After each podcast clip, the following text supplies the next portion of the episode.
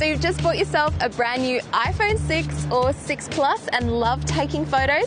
I'm going to show you a few ways on how to get the most out of the camera plus some apps for better looking photos. And the best part is that most of these tips will even work on older iPhones as long as you've upgraded to iOS 8. Let's start with some basics. If this is your first iPhone, then there are three ways to launch the camera.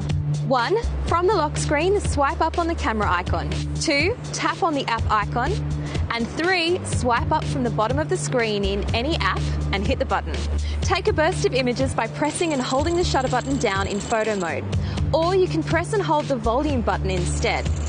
This is also going to help you keep shots stable when shooting in landscape orientation. Change the direction of panoramas by tapping the arrow like so. You can also take them vertically or horizontally.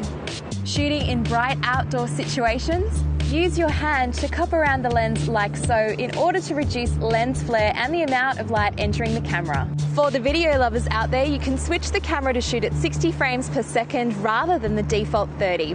Head to settings and then photo and camera and turn the toggle on.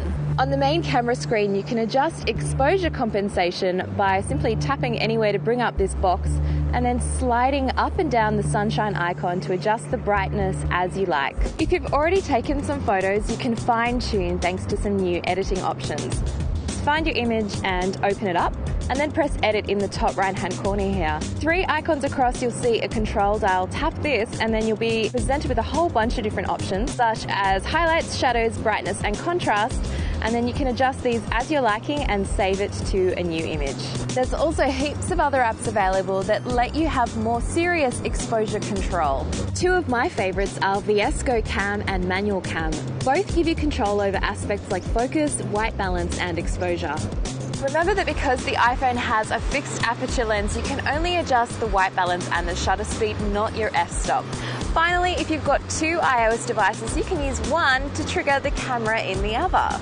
Download the Camera Plus app and install it on both devices. Turn on Wi-Fi and Bluetooth on both and then choose the AirSnap option on one phone.